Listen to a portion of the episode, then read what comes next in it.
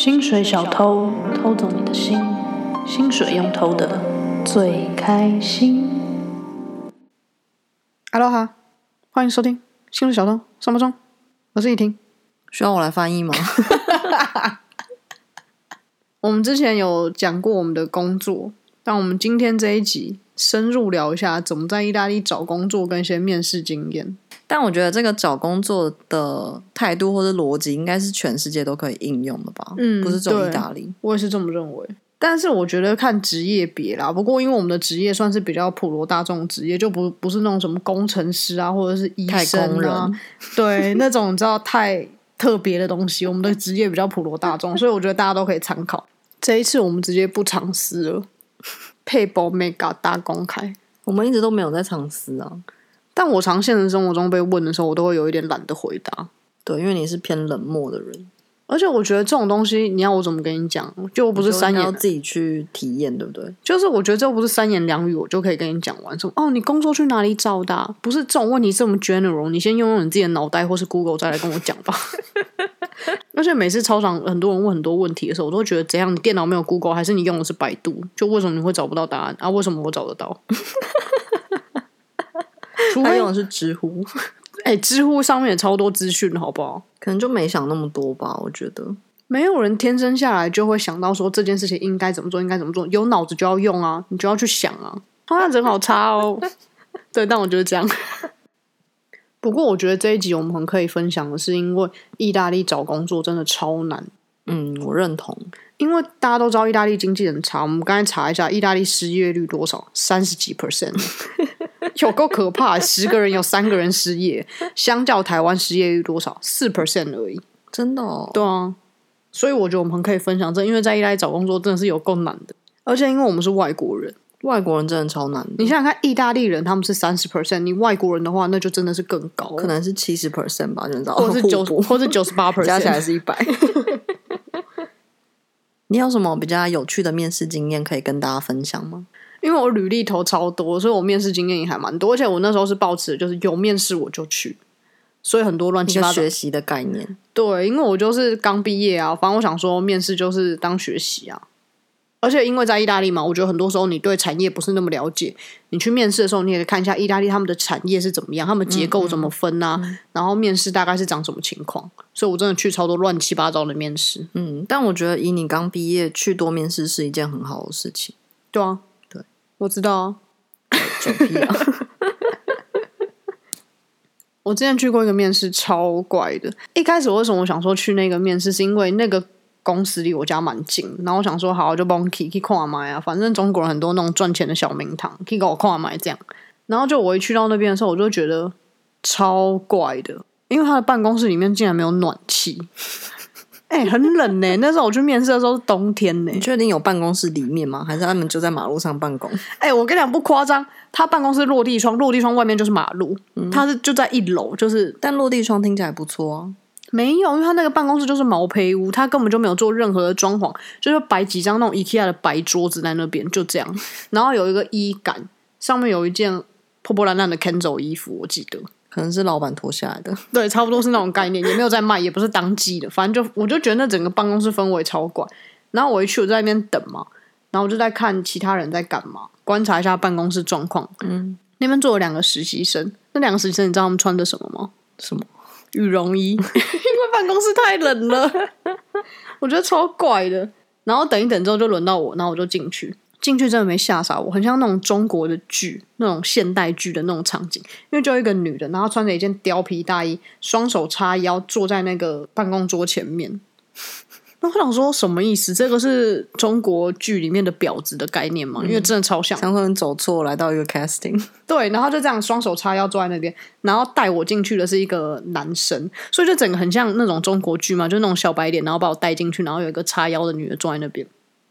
然后那男人就介绍说：“这位是我们的 CEO，是不是超像中国剧的？我快笑死了。”然后我心里当下就真的是觉得：“天哪，天哪，这什么东西啊？乱七八糟，乱七八糟。”但我还是就跟他们面试了嘛。然后因为我之前就是做 social media 的嘛，所以我就在跟他讲说我做了什么，怎么样怎么样啊。然后我跟 influencer 合作什么什么，他听不懂 influencer 是什么意思。他就问旁边那个男，就说：“influencer 是什么？还是他们叫网红或是 KOL 这种？还是我一定要说博主才行？可能他懂的英文只有 CEO 三个字吧。”然后在那个当下，我心里就想：“哇靠，真的是一山还有一山高哎，荒谬无极限，荒谬无极限。”然后最后走的时候，他好像也没有跟我说会再通知我或什么，但我当下真的只想赶快走，因为里面很冷。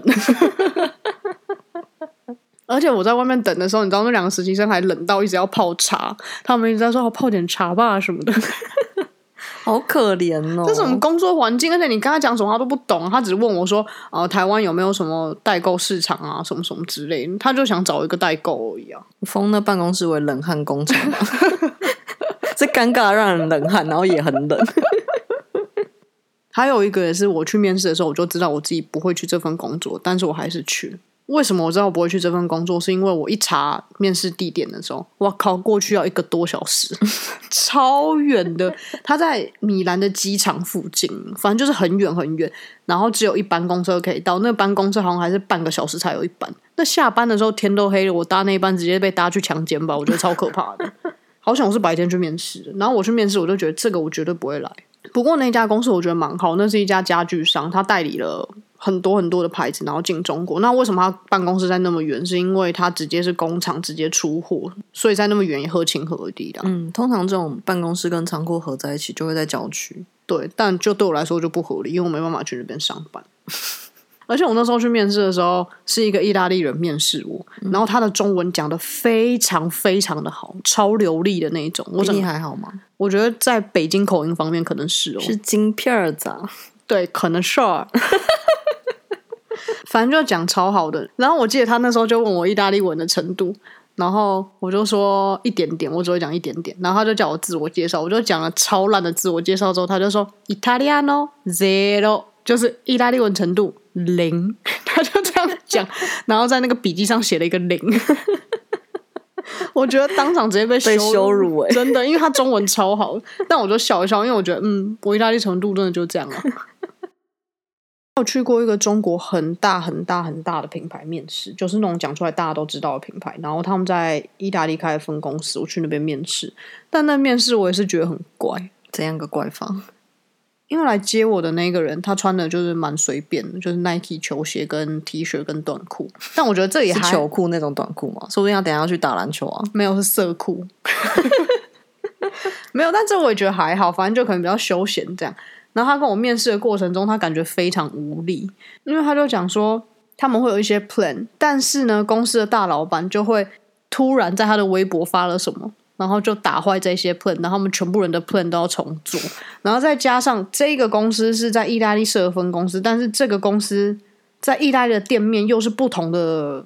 组织就是，比如说这店面不受他们管或什么的，所以比如说折扣活动，店面跟网络不一样啊，巴拉巴拉，就是整个公司很乱杂乱无章，然后没有很 organize，大家缺乏沟通。对，然后再加上又有语言问题，嗯，所以他们又没有办法直接跟他们沟通，然后老板又在那边乱做事，然后这一个男他之前带的公司是一家更大家的公司，嗯，我就觉得他跳到这家中国公司，我觉得他应该很无力吧。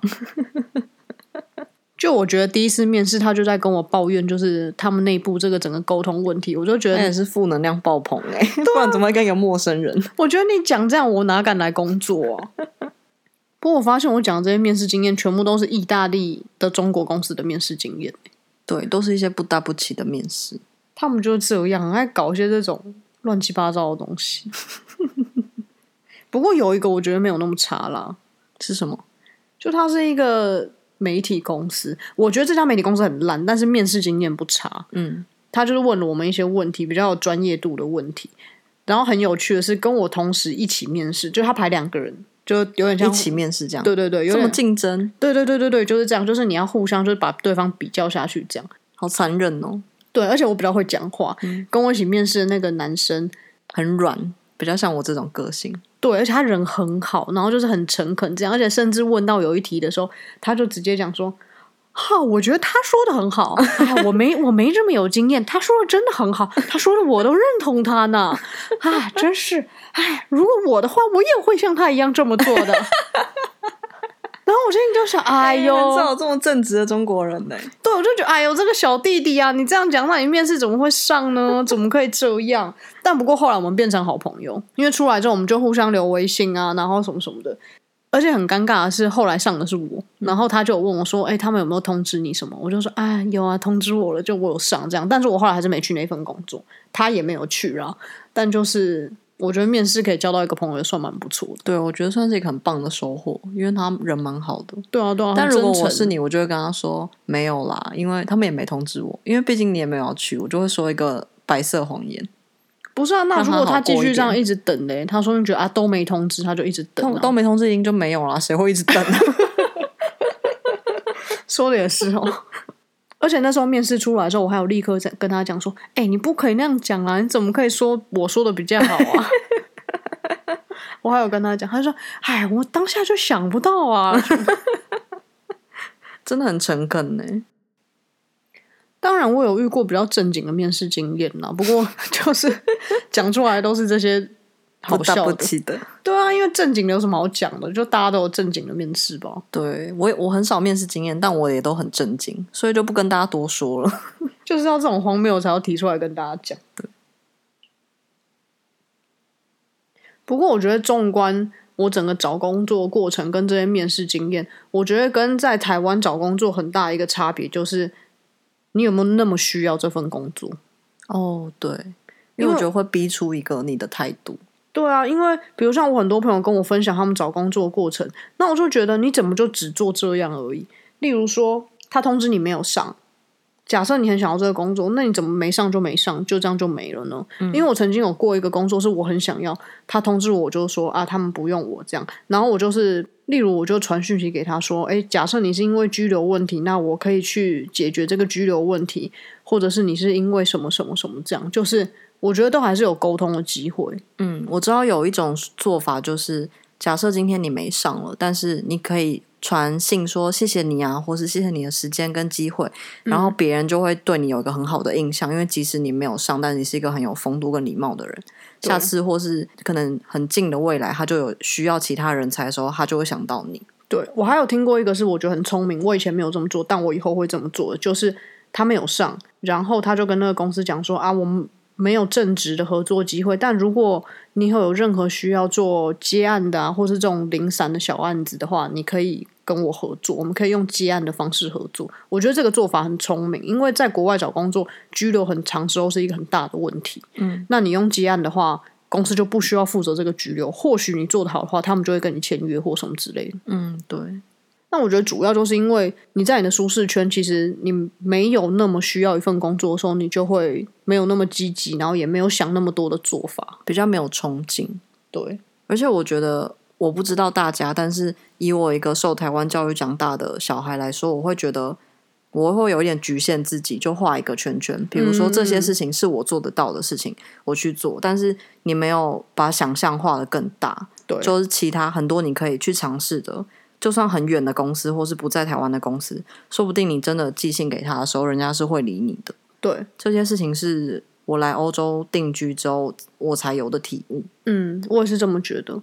我记得我那时候找工作还有个做法，就是因为我想要去时尚品牌工作，但不是那种大的那种一些独立牌子，但有些独立牌子其实我们不知道。然后我那时候做法就是我会找欧洲这边的买手店，然后我就去他们的网站或者是去他们的店面看他进了什么货。嗯嗯，因为他们都会挑到一些很有趣的新的牌子。对，然后我就看那些品牌，就去看他们的 Instagram，看他们经营的怎么样。就是如果是太小的话，我就会觉得他们可能没有办法负担起。请一个人或是实习生，嗯，所以我就会用这个方式去认识更多的牌子，嗯、然后去了解更多的牌子。我在柏林的那一个实习，我就是这样找到的。因为那时候我很想去柏林工作，所以我就查了柏林的牌子，然后一个一个去看，然后一个一个去寄信。嗯，所以当初他们也没有开职缺，你就自己联络他们。他们有开职缺，可是就是那职缺已经开了，比如说三个月了，就是很久以前有开过一个。啊但我就想说不管，我就寄。嗯，而且我那时候就是连怎么丹麦我都寄，然后丹麦那个有回我，他就问我说：“哎、欸，你有拘留吗？” 然后我就说：“我没有拘留啊，但是我很愿意去你那边哦。”就是我觉得 Why not 就试试看啊，反正世界这么大，他也不认识你，也没有什么丢不丢脸啊，就试试看啊。对，真的是这样，没错。而且我觉得 Instagram 是一个很好的工具。对，我觉得在现在这个时代是，而且它很直接。我们还有一个朋友是用 Tinder 找到工作，这个我觉得超神的。他就是买 Tinder 的会员，你就可以设定那个区域嘛。然后他也想去柏林，所以他就设定在柏林，然后就跟那边的人聊天，然后就说他想找工作啊，有没有什么工作机会？这样我也不知道他怎么聊的啦，反正他就是用这个方法。到后来他真的有找到一个工作。对，但我觉得我们这个朋友算是比较奇葩。对，他很会利用男人，也不是这样讲，但是他他很他很敢做。就是，然后他也会想方法去做。我觉得这是台湾人很值得学的一点。还有一点就是，我觉得，比如说在找工作的时候，假设你这段时间都没有面试或干嘛，那我觉得你就可以想办法把你自己的履历或者是作品集或者什么就做得更好一点。嗯，因为我常常有朋友就是传他们的履历给我看的时候，然后我就觉得。你在写什么啊？你自己都看得懂自己在写的吗？因为我就觉得什么，这到底是什么？就中文都写不好。我觉得有一件很重要的事情可以分享，就是你在投不同工作，因为他们可能工作的岗位别或是公司也不一样，你可以针对那间公司，或是针对你投的职缺，你稍微调一下你的履历或是作品集，都会很有效。嗯，对。因为有时候，比如说，好，我有十个工作经验，但是针对这个职位，我只需要写出五个相关的，或是加分的，其他五个你就不要写了。对，不过这个是我在上硕士课程的时候有学到。对，我也是，因为那个时候我们要做作品集，然后我那时候老师跟我讲的，就是讲说，你作品集的思考逻辑应该是这个 project 你的个人特质是什么，然后每一个 project 可以代表你的是什么，然后整体来说就是包装出你这个人。我记得我那个时候找不到工作的时候，我履历改超多次，然后我的作品集也做了不同份，我甚至还做了一个网站。就想说，就能做什么就做什么，我就架了一个网站，然后就把履历放上去，这样算是很积极，对，很棒，对，现在才可以当薪水小偷，要怎么说会先那么栽。而且我觉得大家不要想说哦，作品集一定要是设计或是什么东西的人才可以做，因为其实。我现在做的东西也不是设计，就是比较偏商的，商的也是可以。对，但我还是有做作品集。你可以把你的每一个 project 就是整理出来，然后有一个流程跟系统。而且我觉得很多时候，比如说商或是嗯、其他科目很，很更可以量化成平面的，是很棒，做成作品集的样子呈现。对啊，就是把它想成你在做简报。对，还有一件事我想跟大家分享，这是我在这边学到的，可以用一句我中国同事教我的话。就是人有多大胆，地有多大产。为什么用这句话呢？因为我当时在念教人要骗人，不是要骗人，不是要骗人，是要学着怎么包装自己，学着怎么骗人。跟中国人学学，他们最会骗人了，东西都是假的，假的。因为我那时候在硕士的时候，我们到最后面的课程，他就会教你做履历啊，做作品集，因为要开始投一些实习了。然后那时候我整个超慌张，我完全不知道该怎么办。因为你不知道你想要找什么工作吗？不是，是因为我完全没有工作经验，我连打工都没有，所以你有种毕业即失业的感觉是吗？没有哎、欸，我也没有觉得我会失业。又来了，超级自信。我只是有点不知道该怎么做，因为我不知道怎么做履历那些，因为我完全没有工作经验，就是。好啦，我在我妈公司有打过一些那种零零散散的工，但就是很不正经的那种，就没有比如说去餐厅啊，或者是、嗯、呃饮料店或什么之类，我就没有打工经验。因为那时候以前就觉得，反正妈妈给我的零用钱够用，我就就好了。为什么要去打工呢？很累耶，就是不求上进啊。就以前没想那么多啊，我就想玩呐、啊，大学就一直在玩呐、啊。嗯，我大学就一直在打工，我很上进。真的哦？对，你大学都在打工？对啊，真的假的？真的、啊。好棒哦！靠北。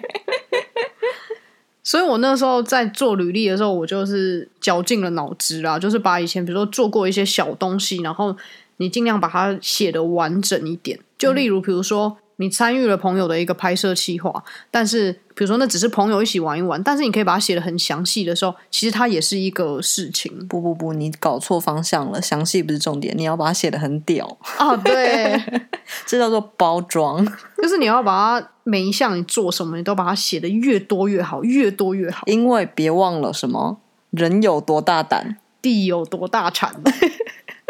比如说，你联系一家摄影棚，这只是一件小到不行的事，你就说我是制作人，对，你是做厂商联系，厂商询价、厂商沟通，对外部联系制作人，对，就是把外联制片。然后我跟你讲，我当初是怎么找这些字，我就上 LinkedIn。然后看大家怎么写，不过因为我是找国外工作嘛，所以就是用 LinkedIn，然后看大家怎么把它这个字写的漂亮，嗯，然后我就是看很多人的职位他们怎么写，然后再这样拼凑出这个履历的。没错，这边我要谢谢我一个朋友，他叫做小林，他帮了我超多的。我那时候寄给超东西，一直给他看，然后他还要教我怎么面试啊，然后怎么讲话什么什么的。我不知道他怎么会有这个耐心，欸，算是贵人，对。他对我很有耐心，那个时候，现在也对你很好。对对对对对，就是他有点觉得要帮助小孩子吧，因为他年纪比较大一点点，然后他比较有工作经验，而且他的工作是很在公司轨道上的工作，所以他可以提供我非常多经验。所以你现在决定要把爱传出去，因为毕竟你平常很冷漠。对，我现在就把爱传出去，跟大家讲当时做过的一些小方法，希望会有用啊。我也不知道，如果你没有什么个别需求的话，那再问我好了。还有就是面试问题一定要先练习。我那时候有把很多问题全部列下来，然后把我的回答先想好，顺过一遍。对，基本上就像是在考雅思，差不多感觉吧。对，可是我觉得那个逻辑不一样，因为那个时候小令有教我一个，就是你要先说，我忘记是什么了。反正有一个那个有一个逻辑啦，就是比如说他说你的缺点是什么的时候，你要先说。还是我们直接留小令的联络资料给大家。我想到了，比如说你在这个 project 遇到的难题是什么时候，你不能只讲难题，就是你要讲你的解决方法是什么，然后结果怎么样。嗯、反正他有一个，他有教我一个讲的方法，就是把这个缺点也讲得像优点一样。这样对，反正就是你不能平常面试的时候，你不能把你的缺点就直接，人家问你缺点是什么，你不能只讲缺点，你要想办法优化这个缺点。比如说人家问说我个人的缺点是什么，我就会说没有缺点。不是这么明显吧？而且我那时候面试全部都是用英文面试，我一开始的时候紧张到爆哎、因为我又不是英文特别好的人。不过这又让我想到我大学老师说过一句话，就是为什么你会对你不熟悉的事情感到害怕？那就是因为你没有经验。可是当经验多了，你就不会怕了。因为面试到后来，我就是想说，算就面试啊，怎么样？没上就没上啊，反正很长没上，管他的。脸皮就变超厚了，反正那些人我都不认识。对啊，管他丢脸就丢脸，讲烂就讲烂，我这辈子就不会再遇到他了。再遇到怎么样？我就这样啊。就我觉得很多状况其实都是可以谈或是可以沟通的，不是说那种一翻两瞪眼，怕就没有了这样。对，因为我觉得人跟人相处就是没有非黑即白这种东西，很大部分都是灰色地带，看你怎么去争取或是应对进退。对，像我现在这个工作，我记得我当初面试的时候是线上面试，然后线上面试我做的很差，就是我我知道我自己不太擅长，就是这种用 Skype 或是这种讲话，嗯、就是我看不到人的时候，我不太做的会很差，嗯、因为我感觉不到他的情绪或者是整个，啊、就是没有你感不到感觉不到他的反应。对，我知道我自己不擅长这件事情，可是因为那个时候我忘记是机票还是那时候主管没空，反正就用这种方式面试，然后做完也确实很差。嗯。那我心里就想啊，那应该没有了。不过那时候因为别的事情，所以我延了机票了。嗯，然后延了机票之后，我就再写一封信给我现在这家公司，我就说，哦，我现在延机票了，如果可以的话，我可不可以去公司跟你面试？这样，嗯，然后就我就真的再去，然后那一次就上了。用美色诱惑他们？当然，我就要露脸呐，跟我招数一样哎，我也是很常面试就上，因为我都靠美色。看我娘真是神经病。就反正我觉得什么年头了，能力不重要，美色才是重点。没有啦，就反正很多时候不是那么一拍两瞪眼呐，你再多去试试看，说不定就有这个机会啦。对，大家还是要主动争取啊。会吵的孩子有糖吃，没错。我记得我大学刚毕业的时候啊，我非常想要一个实习机会，然后我就投了履历，因为我那时候看到他在真人，就大概两个月都没有回音，我就觉得好像没望了。然后我就去做另外一份短期工作，也像打工。然后我知道那个人，我工作的老板呢，跟我想要去的这间公司有合作，所以我就跟他说，我想要进去这间公司。所以我就是多管齐下，最后我就进去了这个实习机会。就是看你有没有那么想要就对了。嗯，我觉得就是这样。对。但不可否认，真的有人比较笨，他想不到这些方法了。那你就要多想，因为脑子妈妈生给你，就是要用。不用就会越来越掉笨。对，对我们真的好像教官哦，好像老农民在那边跟大家谁谁凉谁谁凉一样。那脑袋要用啊？不用就会坏掉咯。坏掉是客家人吗？坏掉嘞！这么难讲。好，祝大家求职顺利，大吉大利，万事如意，新春如意。好了，大家加油！瞧瞧，瞧。